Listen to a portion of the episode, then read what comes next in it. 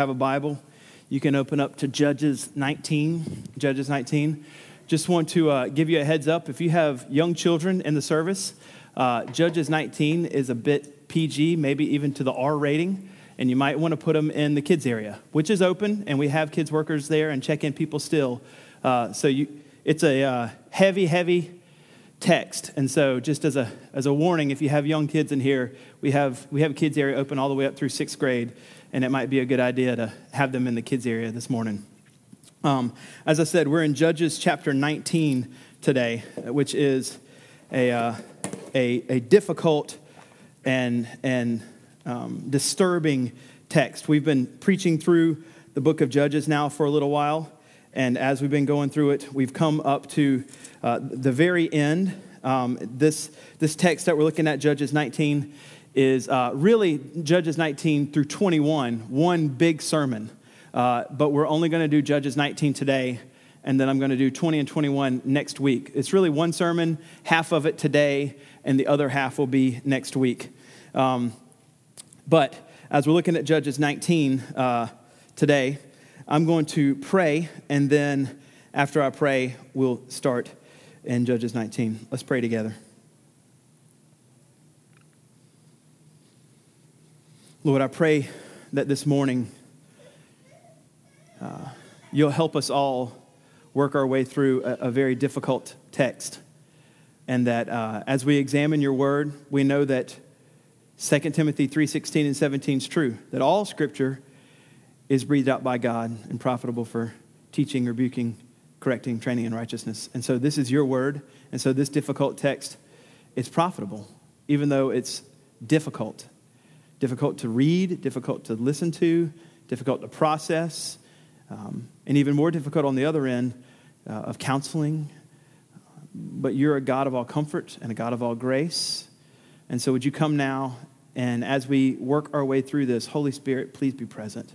Be present with me as I try to speak gently and pastorally and kindly, um, and be present for all of us, including myself, with everyone here, as we hear these difficult uh, things that are said, and um, for those that have had traumatic experiences, that you would come alongside them and help them understand the doctrine of expiation that declares us cleansed by God, that there's no shame anymore because of Jesus. Help us remember that King Jesus is the ultimate husband for us. And he never, ever ever mistreats us. I just pray for a special measure of grace this morning for us all, God. I pray this all in the precious name of Jesus. Amen. Now, to help us understand Judges 19, what I want to do is start off by reading Judges chapter 21, verse 25. It's the very last verse in the book of Judges and it really helps us understand what's going on. So it says this Judges 21 25. In those days, there was no king in Israel. Everyone did what was right in his own eyes. And when everyone does what is right in their own eyes, it is wicked and immoral and terrible. We are not uh, capable, any of us, them or any human being, because we're all in the line of Adam, capable of doing what's right if we do what's right in our own eyes. Without they didn't have a king to guide them morally to know what the Lord would want. And if we don't have our King Jesus and looking to his word to know what he wants and how he wants us to live, we will also do what's right in our own eyes. We might think it's okay, but it can end up being absolutely morally reprehensible, reprehensible and evil. And that's what we will see here in the book of Judges. As we've been going through the book of Judges, we've talked about how it starts off well, and then as you go, there's a, a downward spiral of depravity. And so that when you get to the end of the book of Judges, you realize this is just awful. And that's the way the book of Judges is written. It's written to start off okay, and by the end of the book, it's just, it's just pure evil. Um, and along the way, throughout the book of Judges, where the people of Israel are acting in just abhorrent ways, sinful ways, God will send a judge to them. And each judge gets worse as you go. They start out okay and they get, they get evil, they get terrible towards the end. Um, I wouldn't say evil, they get terrible towards the end. And so as we finish chapter 16, the last judge, Samson, dies. Not a great guy, not a great guy by any stretch um, he dies. And so the last five chapters are still there. And you're like, what's the deal with the epilogue? Why is chapters 17 through 21 here if all of the judges are dead? Well, as we saw last week in chapters 17 and 18, what we see is when there is no king and when there is no judge, deliverer in, in Israel, we see the chaos that happens in their worship. Their worship is uh, wrong. They worship false religions. They practice syncretism, where they take their following God and they adopt all the pagan worship and they just put it all into one big kind of lump thing. And that's what we see in Judges 17 and 18 the chaos that ensues with worship whenever they don't have someone there, like a king, to show them. But then when you move into chapters 19 and 21 through 21, it's a second story in the epilogue. And, and if we see in 17 chaos in worship, and tw- 19 through 21, we see chaos in morality. That their practice is, um, and the way they live their lives is just, I wouldn't even just say chaotic, it's, it's reprehensibly evil. And so verse 21 chapter 21 verse 25 says they do what's right in their own eyes and that is the height of the problem of the text that we see today not just for the for the people of god not just for the israelites in chapter 19 but for us. If we do what is right in our own eyes we will end up just like them. We might not do the same things as them but our hearts will be just like theirs. One commentator looking at this last section says these, this verse expresses the ultimate perversity of every man, demanding the right to be his own Lord, insisting on following the dictates of his own glands. The problem is not sins, but sin. It's not that we do sins, it's the fact that we are who we are as sinners. Outside of Christ, we are morally bankrupt people. And so the declara- this 2125 is a uh, declaration of independence in a wrong way, where we say viciously, um, Yes, I want to be like God, but I want to call my own shots. And in this chapter, the root of this sin displays itself in one of the most darkest, grossest, raunchiest forms in the Bible. And so, what we see in chapter 19, we shouldn't say is, is them. It's not me, it's them, because it's something that we're all capable of. What we're going to see in chapter 19 is what we should remember is as we've been going through the book of Judges, God has told people there's an enemy around you. You're being oppressed by pagans. They're all around, and they're the bad people, and you should get rid of them in your life and live purely. But in, in 17 through 21, we move away from the problem being external to the problem being internal. Now, in chapters 17 through 21, and even in 19, what we see is not pagan sinners doing bad things against Israel. what we see is Israel, the people of God, doing horrible, evil things to Israel we see the people of God sinning against the people of God. So it's no longer external oppression, it's internal. And so it's a, it's a major shift when we get to uh, these last chapters to see sin is inside the people of God. And it's not just small sin, it's wicked, awful, terrible sin. in these chapters, the each man who does what's right in his own eyes are not the pagans, they're the Israelites, the covenant men, the writer of Judges wants us to see that Israel, God's people, have become depraved and that they're no different than the Sodomites of Genesis 19. Judges 19 is a replay of Genesis 19, but it's not the pagans doing it, it's Israel. And it's worse than the Sodomites. So, in, in Genesis 19, I want to read it before we go to Judges 19 so that you see just how similar they are. In Genesis 19, which we all should know that God abhors what happens in Sodom and he, he destroys the whole city uh, because of it. But these are the pagans. Judges, I'm sorry, Genesis 19 says, verse 1 Two angels appeared and came to Sodom in the evening, and Lot, who was uh, someone who knew Yahweh, who knew God, was sitting in the gate of Sodom.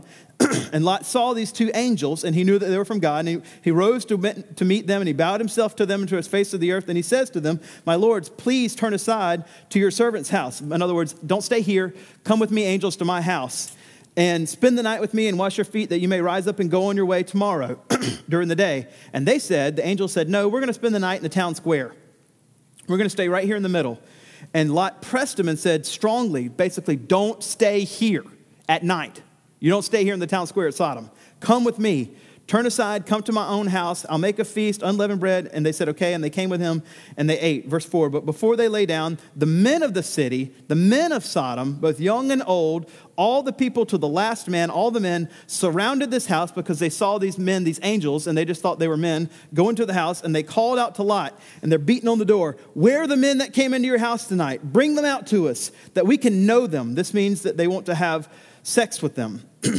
Verse 6 Lot went out to the men at the entrance, shut the door, and said, I beg you, brothers, do not act so wickedly. That in itself is a good stop. If he would have just stopped there, Lot would have been uh, saying true things and holding out a glimmer of hope. But the next verse turns wicked.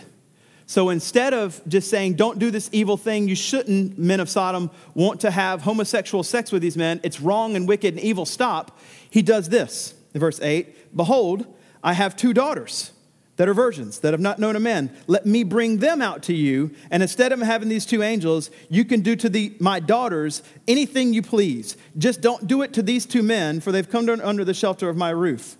Now, this is wickedly abhorrent and evil. God sees this as wickedly abhorrent and evil.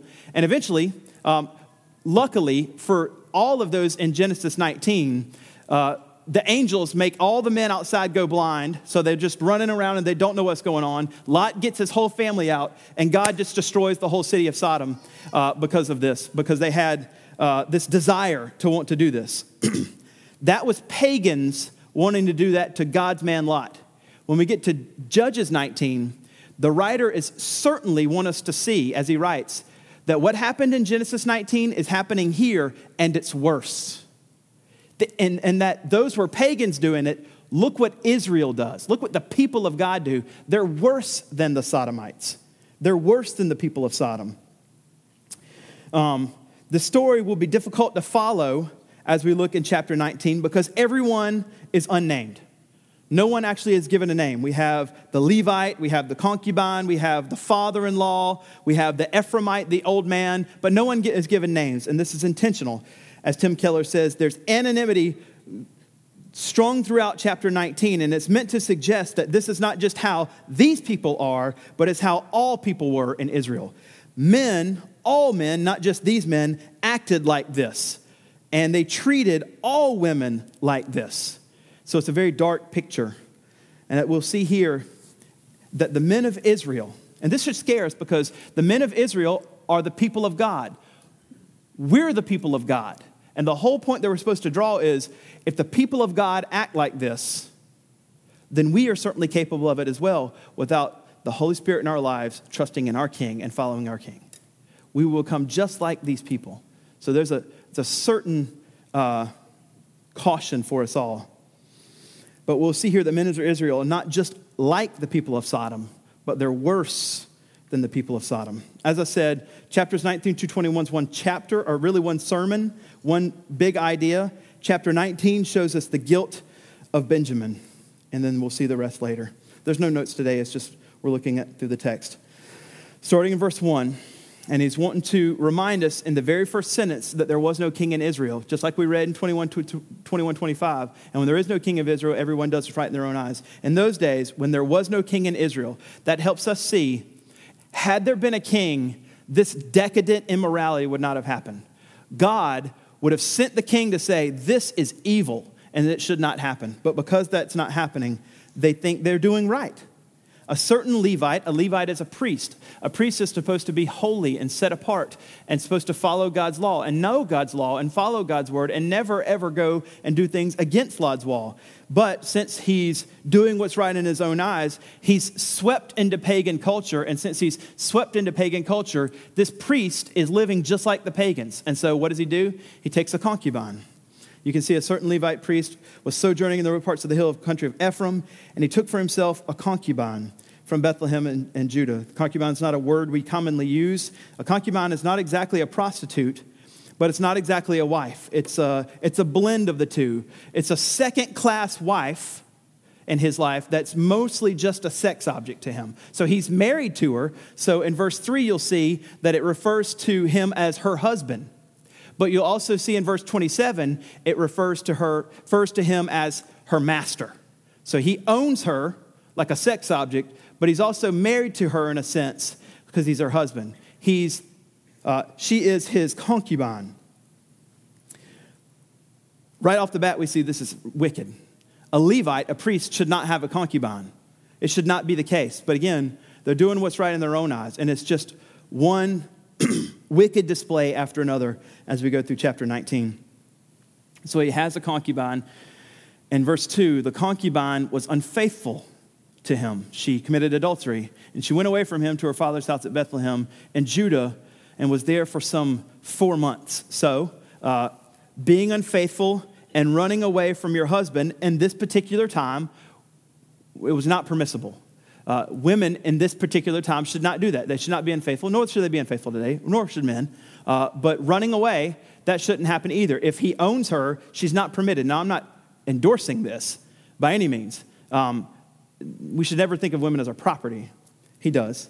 Uh, and so she runs away. This was not permissible in their time. And so she runs away for four months. It's interesting that she's gone for four months. As Tim Keller says, this verse shows us that it is neither loving nor a lasting relationship that she's gone for four months. Four months passing by signifies to us that he was not too bothered about having his concubine back until after he eventually either wants the sex back or wants the status of having his concubine or both. And so after four months, he realizes, well, I, I, I want her back. Not that he loves her, or else he would have gone after four minutes or four seconds, but four months later. Verse 3 Then her husband arose and went after her, and he speaks kindly to bring her back. And he also had a servant with him. You can see in verse 3, and he had with him his servant and a couple of donkeys. This male servant, this younger male servant, will uh, be crucial later on in the, in, the, in the chapter, much like the angels were in Genesis 19. And so she brought him into her father's house, and when the girl saw him, she, he came with joy uh, to meet him. And verse 4, it says, And the father in law, the girl's father, made him stay, and he remained there for three days. So, as we get to the father's hospitality in verses 3 to 10, in this particular time period, uh, hospitality was an absolute must. You had to be extremely hospitable to guests that came in, it was part of the culture. But what we see here is the father in law displaying more hospitality than what's even normal it's good, it's fine. We should, we should do that too. We should be as hospitable as, poss- hospitable as possible. But this father in law is extremely hospitable, more so, overly hospitable than what would be even normal for this particular culture. Um, and likely it's for a couple reasons. One, he doesn't want his daughter to die. Uh, in this particular time period, if a concubine committed adultery against her husband, the husband had every right just to kill her. And so he doesn't want his daughter to die. But more so, probably, the father in law doesn't want to have shame upon him for having a daughter that cheated on her husband. And so he's trying to escape the public shame of it. And so he's being overly hospitable to this Levite so that the Levite won't kill his daughter because he doesn't want shame brought upon him. So he doesn't want to avoid, he wants to avoid the disgrace of having a daughter that commits adultery. And when we see this, Tim Keller says there's nothing in the text. So w- let's read the text 3 through 10. We can see the over hospitableness and how long the father in law tries to get him to stay over and over, stay another night, and then we'll, we'll make some comments. Verse 3 uh, the husband arose and went to her to speak kindly to her and to bring her back. And he had with him his servant, a couple of donkeys, and she brought him into the father's house. And when he saw, the girl's father saw him, he came to meet him with joy. And the father in law, the girl's father, made him stay, and he remained with him three days. Stay longer, stay longer, stay longer. And so they ate and drank, and they spent the night there. On the fourth day, they arose to go in the morning. And as he prepared to go, the girl's father said to his son in law, Strengthen your heart with a morsel of bread, and after that you may go. So the two of them sat and ate and drank together. And the girl's father said to him, Hey, it's been long day. You should just stay the night again. Be pleased to stay the night and let your heart be merry. When the man rose up to go, his father in law pressed him until he spent the night. And then on the fifth day, he arose early to go in the morning, and the girl's father said, Strengthen your heart, wait till the day declines. And so they ate, both of them, And, the, and when the man and his concubine and the servant rose up to depart, the father in law said, Hey, stay, the day's come to a close. You should stay, spend the night. And behold, the day draws to its close. Lodge here and let your heart be merry. And tomorrow you will arise early in the morning and go for your journey and go home. So he's just trying to continually get him to stay so, he could st- so that um, he could be overly hospitable so he wouldn't do what the law allowed to his daughter. Now, they're going to leave here. Eventually you can see in the next in chapter 10 the man would not spend the night and he rose and he departed and arrived opposite of a, of a different city. Tim keller uh, in, a, in a smart way points out to us that there's nothing in the text that shows us that the woman was persuaded to go home with the levite. Instead it's the, the husband the levite and the father saying you should go. And he points out keller says both the father and the husband treat this woman as an object. One, the father, wants to just avoid disgrace. The other, the Levite husband, wants to just secure his sexual favors. Neither one of them really care about the woman herself. Instead, they just think of her as an object. One is an object to keep me away from public disgrace, the other is just an object to give me sexual favors. Neither one of them understand Genesis 1 that male and female are created both in the image of God, therefore to have equal dignity, value, and worth.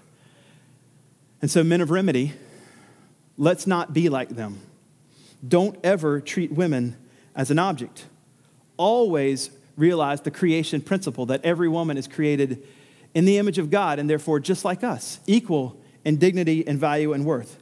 Christians, above all people, should not ever treat our sisters and our daughters this way as objects or sexual objects. Instead, we're to cherish them the way that the Lord would want us to, protect them as, as husbands and brothers the way that He would want us to.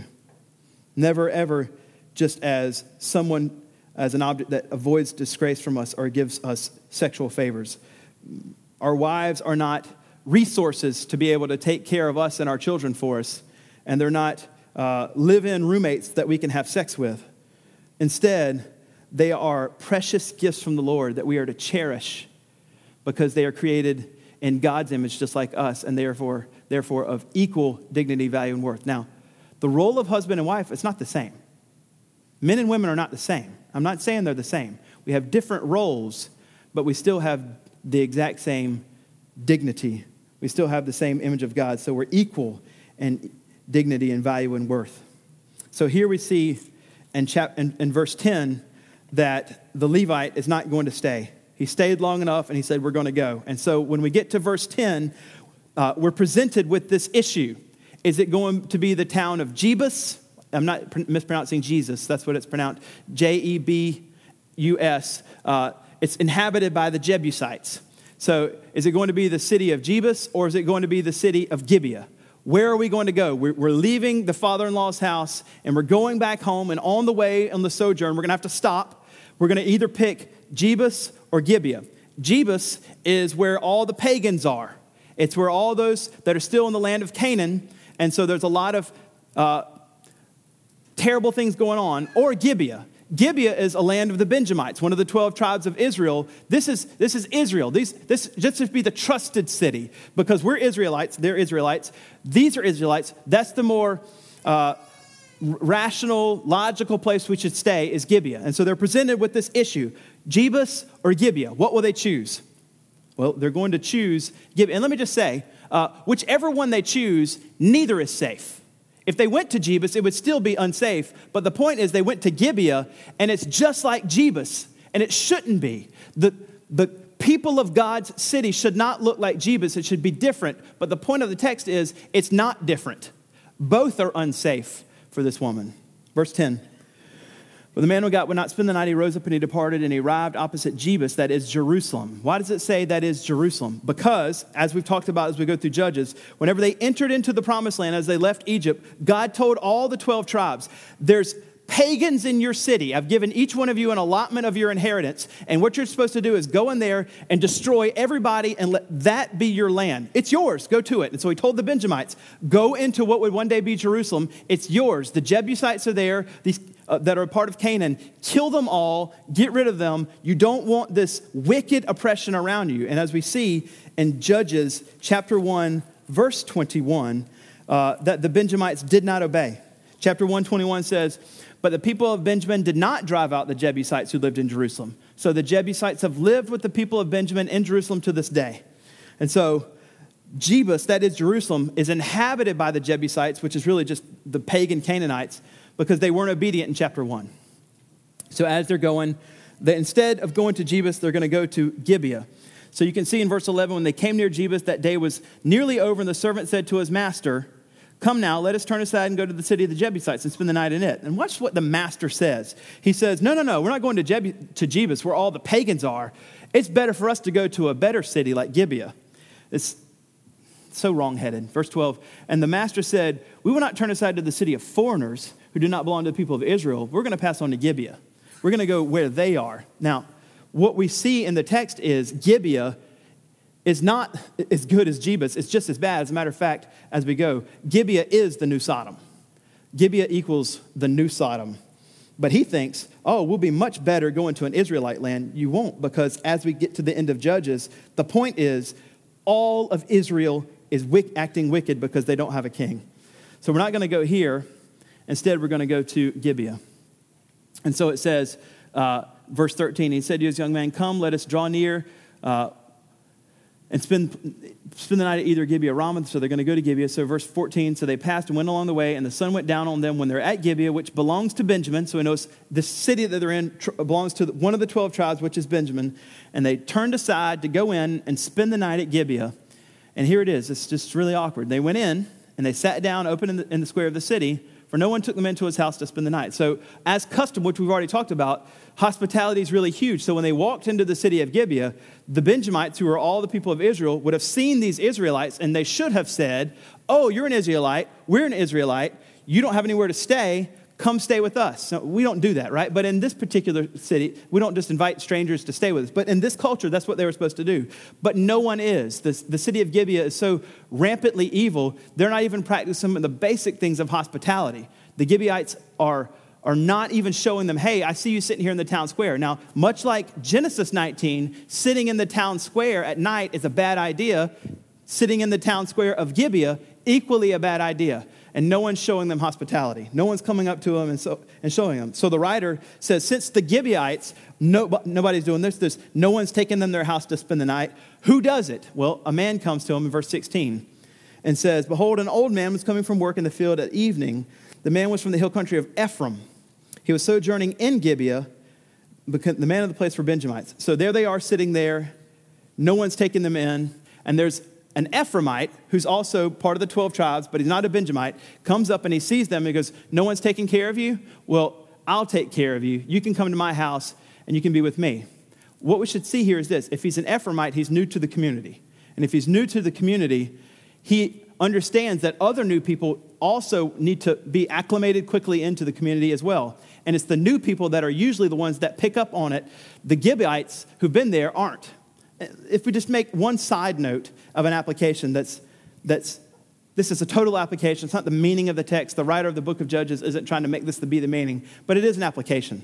Um, in churches, it's usually the newest people to the community that are more sensitive to new people. And so the ones that see that, oh, this person's new, invite them in. It's the people that have been at the church for a long time that aren't as sensitive to new people and don't think about it.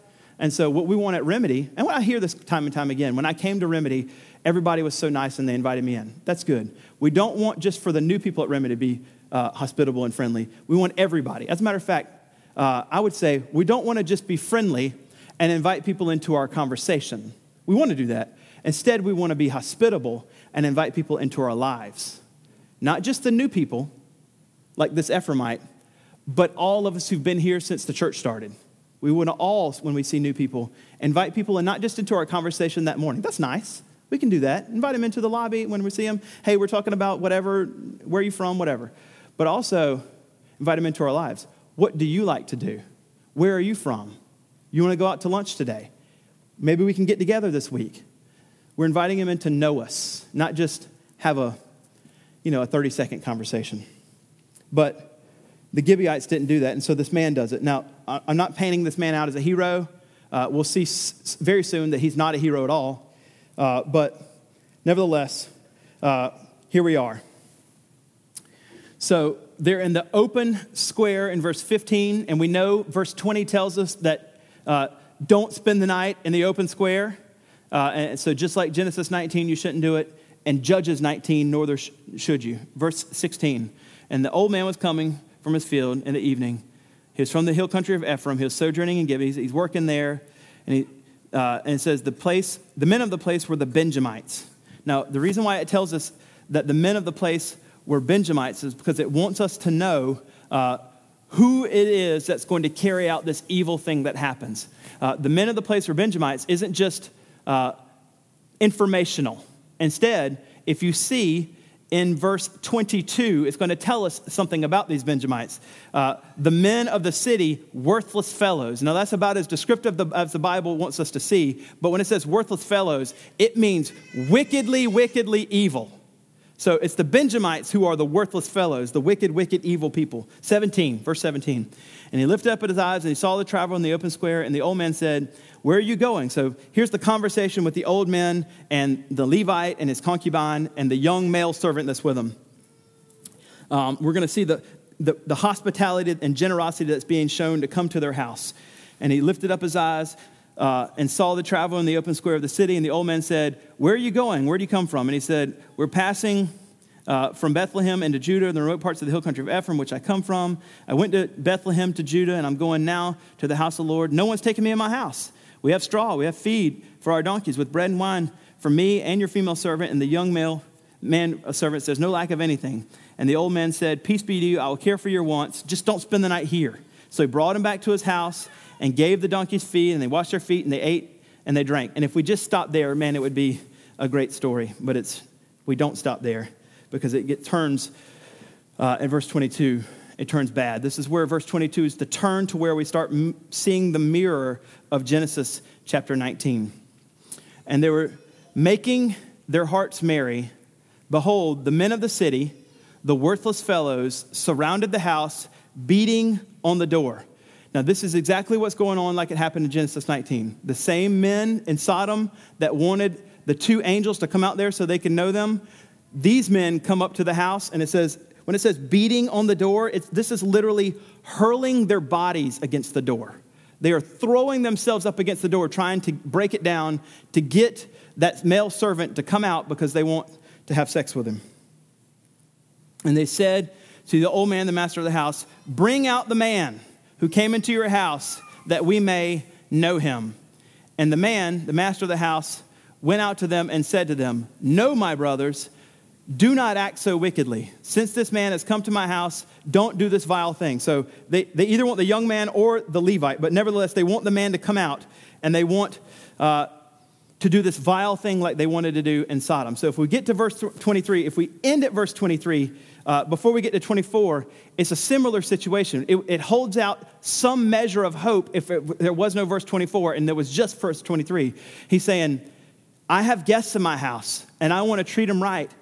Don't ask for this. And not only don't ask for this, what you want to do is wicked and evil. And he tells them, Behold, what you want to do is wicked and vile. Don't do that. And if we stop there, things would be amazing. But as a fleeting hope, because uh, the man does something in verse 24 that's absolutely sickening and horrifying. Much like Genesis 19, where Lot offers his two virgin daughters, this man says, Behold, here's my virgin daughter and this Levite's concubine. Let me bring them out to you. Violate them and do with them what seems good to you. But against this man, do not do this outrageous thing. Just as Lot offers his daughters to the Sodomites in Genesis 19, this man offers his daughter, his virgin daughter, and the Levite's concubine to the men of Gibeah, which is awful. And though the author doesn't make, as he narrates the story, a moral comment about it, put it in the context of both Genesis 19 and Judges 19, we see that he thinks it is pure evil. It is absolute pure evil. But unlike Genesis 19, where the angels cast all the men outside to be blind and they escape, unlike Genesis 19, the concubine here has no delivering angel that night in Gibeah. She has no delivering angel. She will have an absolute horrifying night.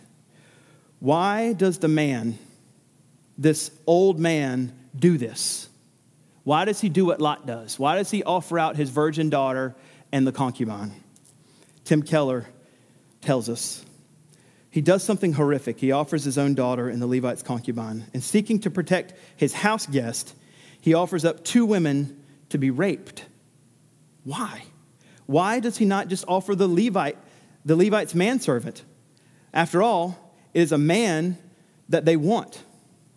Why does he do that? Why doesn't he give them what they want instead of offering up two women?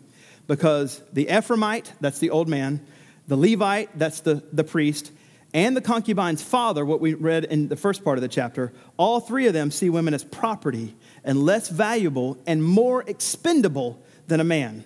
This was the view of woman held by the surrounding cultures, and tragically, the concubine couldn't have been more safe in Jebus or in Gibeah. This is what they, the way that this culture viewed women. And this is the worst part. And this view was imbibed by the men of Israel. Rather than following the creation principle of God, that men and women are created in the image of God, and that men and women are both created equally and intrinsically valuable, they think women are expendable and men are more important.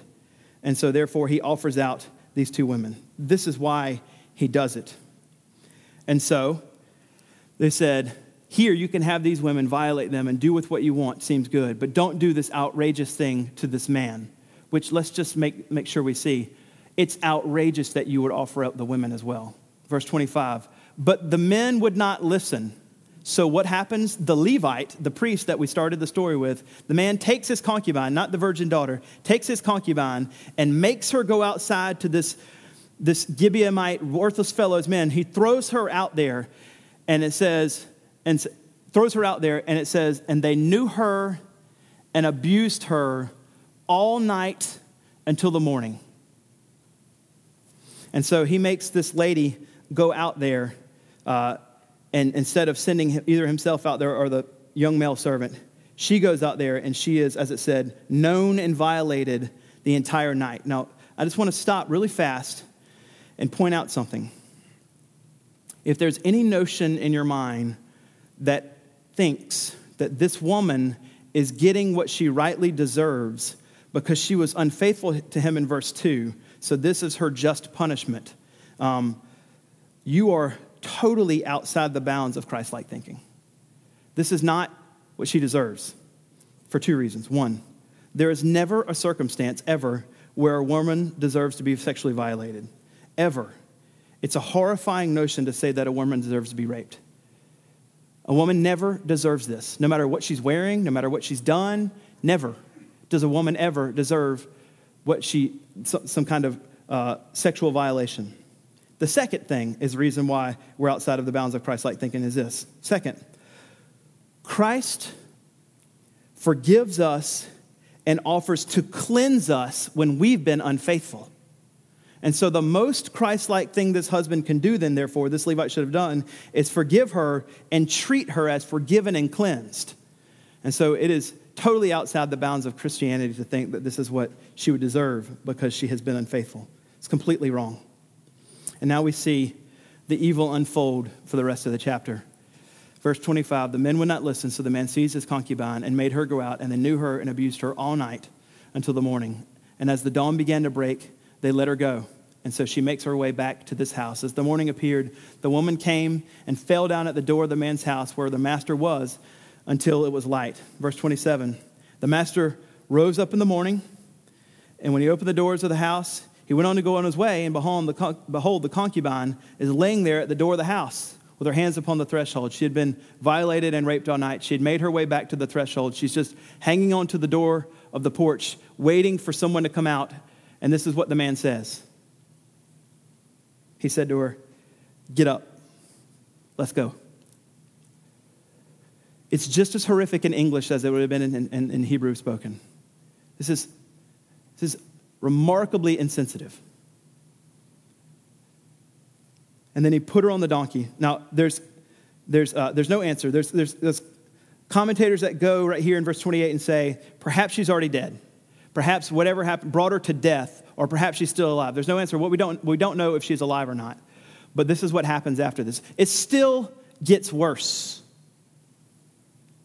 Put her on the donkey, and he took her home. And when he entered the house with her, he doesn't take care of her and nurse her back to health.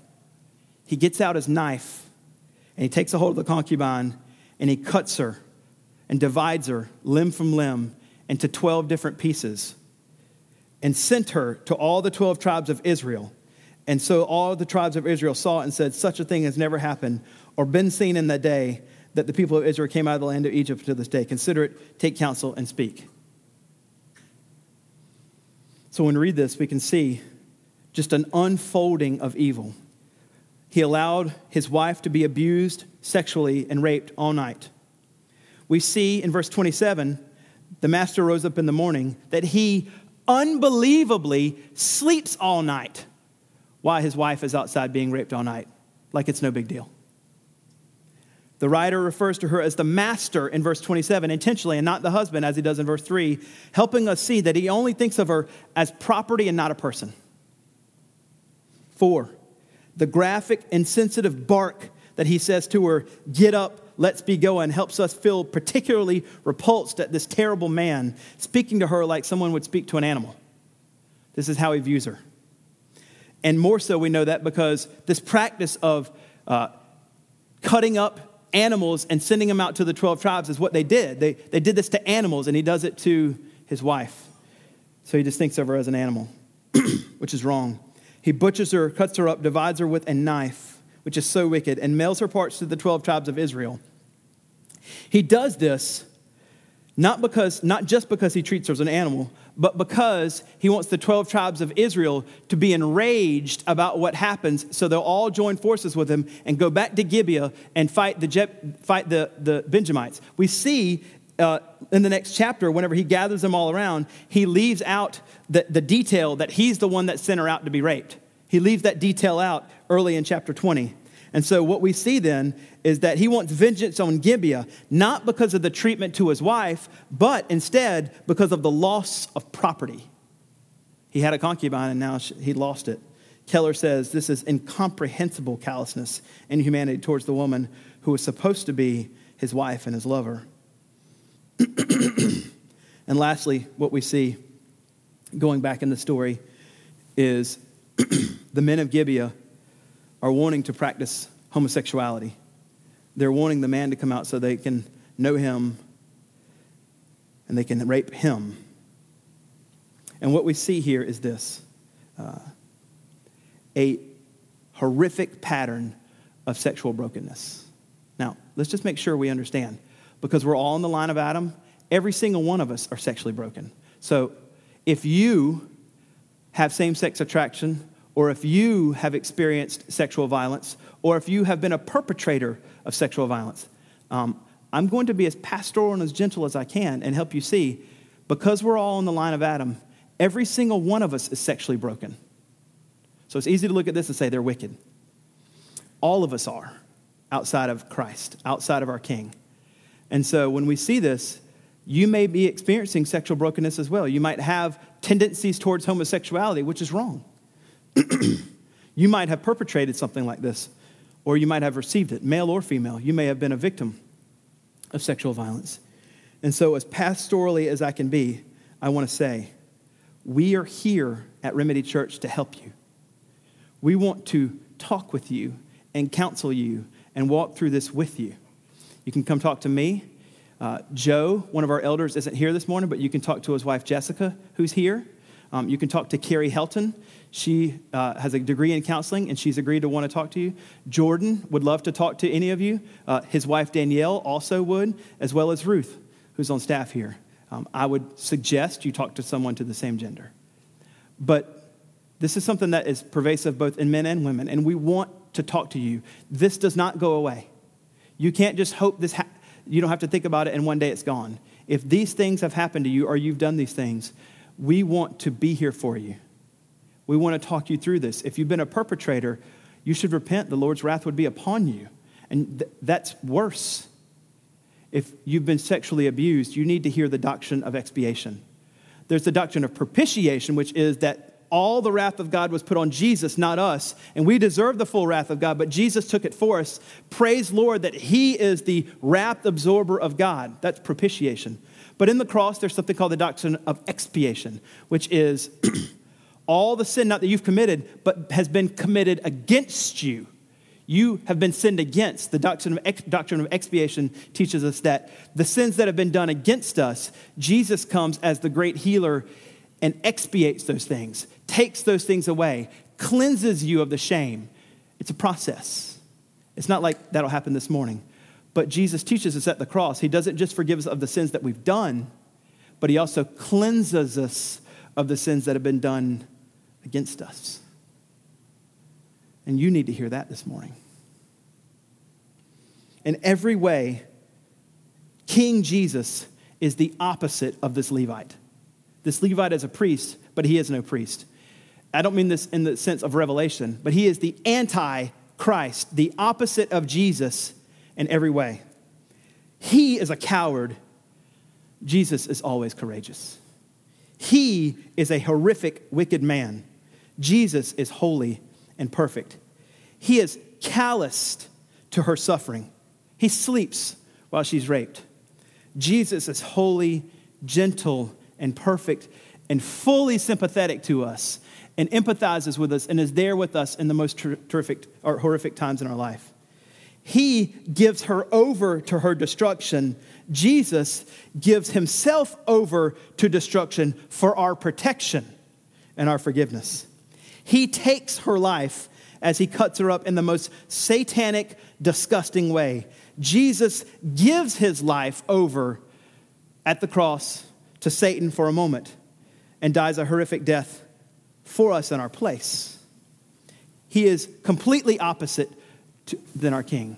Our King Jesus is someone you can run to and trust in every single way. Why is Judges 19 in the Bible then? I've hinted towards it, but why is it in the Bible? At least two reasons. At least two reasons. One, to show us just how depraved Israel had become.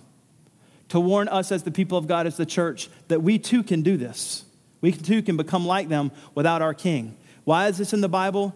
Sodom in Genesis 19 is the great Old Testament example of rebellion against God that rightly brings itself upon the judgment of God. And the parallel between Sodom and Israelite Gibeah carries an obvious message. Here are the people of God. Genesis 19 was the pagans. Here it's the people of God. They've been given the covenants of Abraham and Moses. They've been given the law and the prophets, the tabernacle, the Exodus, the more recent Savior judges. And despite all this, they're no better than the Canaanites and the pagans. We are the people of God. We've been given the cross. We've been given Jesus. We've been given the Bible. We've been given forgiveness. And if we don't live like the people of God, then we'll be just like them. So it's in here to show us just how wicked the people of God can become outside of our King Jesus and the Holy Spirit living inside of us. Despite all this, the people of God are no better than the Canaanites and no better than the pagan nations who receive none of these blessings. God's people prove to be not just like Sodom, worse than Sodom. And so it's in here to warn us all, for sure. But it's not just a, a text of warning and caution. Even though it's wicked, it still is a, a text of hope because it shows us just how desperate they should be and how we should be for our king. And this is why Israel and us need a king. We need King Jesus. Jesus is the one that will never shame you. This man shames her and brings shame upon her. Jesus will never do that, ever. He will never bring shame upon you. As a matter of fact, he will, through the process of time, help you understand the doctrine of expiation so that shame is gone. Jesus is the one that loves you perfectly. Unlike this man, he loves you perfectly. He always treats you the way that you should be treated in the image of God. Jesus is the perfect husband to his bride. He's the wicked husband. Jesus is the perfect husband to his bride, the church. He holds out for us as men the example of how we're supposed to love our wives, and he holds out the example for wives of how they should mimic the church and look to King Jesus and pray for their husband to be like King Jesus. He's the one that cleanses us from our sin, both what we've done and what's been done to us. Jesus is ultimately trustworthy. Jesus is infinitely sensitive. Jesus is absolutely amazing. And the point of this text, like every text, is to point us to our King Jesus, our only hope. Let's pray.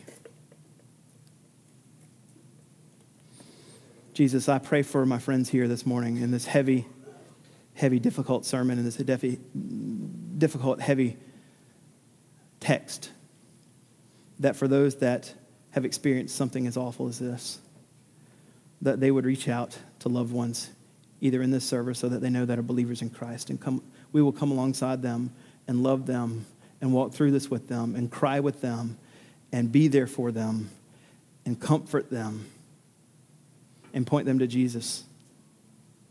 Their only hope and our only hope. And I pray for us all who are all, in some sense, sexually broken. And not just sexually broken, but broken in every way. That we would see our absolute need for King Jesus. That we would not try to live life without Him, or we end up just like these people. Help us as men cherish and love women. See them as image bearers, protect them, care for them, never see them as property, never devalue them, but instead treat them as Jesus would treat them. There's so many heavy, heavy, heavy things in this text this morning. But you brought us all here this morning sovereignly. You wanted everyone here to walk through this difficult text. And so I pray, Lord, that as we look at this, and it's disturbing. That we would have gone through the process of all that you would want us to feel. But more than that, Lord, that we would look to Jesus and say, You're our only hope. Come now, Lord Jesus, Maranatha. We love you and we trust you that you are the faithful, good King, courageous, infinitely kind, infinitely sympathetic to us.